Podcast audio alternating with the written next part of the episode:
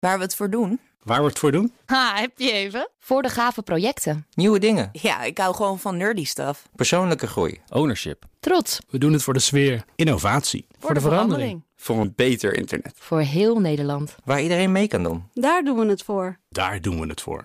Waar doe jij het voor? Kom werken voor KPN en groei op jouw manier. Check de actuele vacatures op het gebied van data, security, development en networking op jobs.kpn.com/tech. Wetenschap vandaag.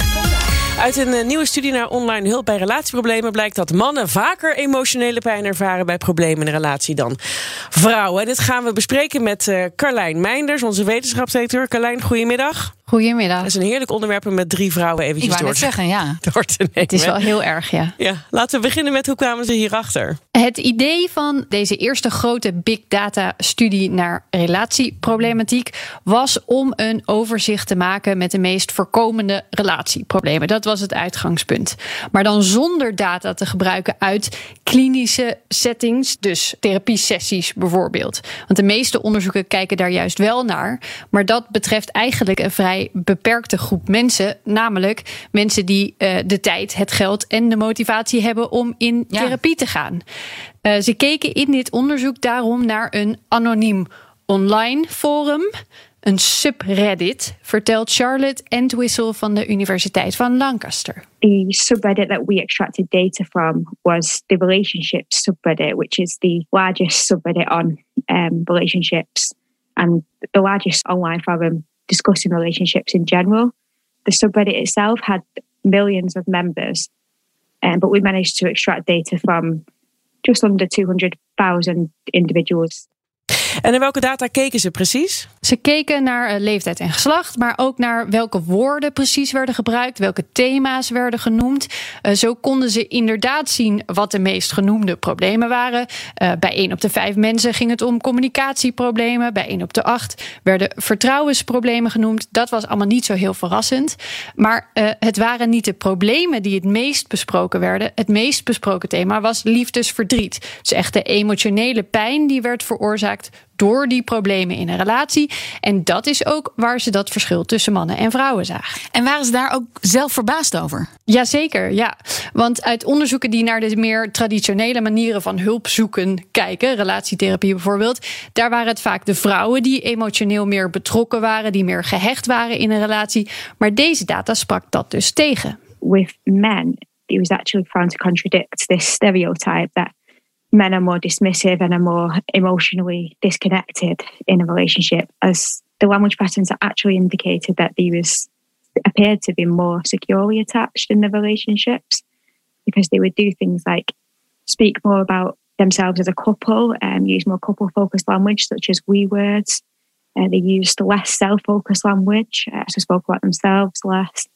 And they also tended to just to speak more positively in general. So they would use less negative emotions. Ja, in hoeverre kun je nou conclusies uittrekken, Carlijn? Ja, er zijn natuurlijk wel wat beperkingen. Uh, dit zegt uh, bijvoorbeeld niets over hoe goed deze mensen dan uiteindelijk ook weer geholpen zijn. Uh, of ze er ook iets aan hadden. Het zijn immers geen professionele mensen waar ze hulp bij zoeken. maar wat het volgens de onderzoekers in ieder geval suggereert, is dat mannen niet minder emotioneel geraakt worden door problematiek in relaties. En ze zagen dat er ook meer mannen dan vrouwen hulp zochten op deze manier. Er zaten dus meer mannen op dat forum, wat ook interessant is om te weten. Maar als het een anoniem forum was, is, ja, ja. hoe weet je dan of het om een man of een vrouw gaat? Ja, hele goede vraag. Uh, in dit geval gaat het om een beetje een uitzondering. Dit forum heeft juist mensen die wel erbij zetten hoe oud ze zijn en of ze man, vrouw of iets anders zijn. Dat is een beetje de norm daar, zodat je wat context geeft bij je vraag of verhaal. Maar dit kun je natuurlijk niet uh, controleren. Nee. Maar hoe denken ze dat ze met deze uitkomst ook mensen kunnen helpen? Ze hopen dat ze mensen kunnen helpen, bijvoorbeeld door uit te zoeken of uh, bepaalde stigma's en taboes kloppen. And eventually, hopefully, be able to try to diminish some of these social stereotypes and stigmas against men in this case, but also younger people, as we found that there was a lot of the people in seeking traditional professional couples counselling appeared to be slightly older than the people in our sample. So he was typically around the age of 40 in these traditional samples, uh, whereas in our sample on this anonymous platform, the average age was around 25 in the mid 20s. Dus dat zijn vooral jongere mensen online.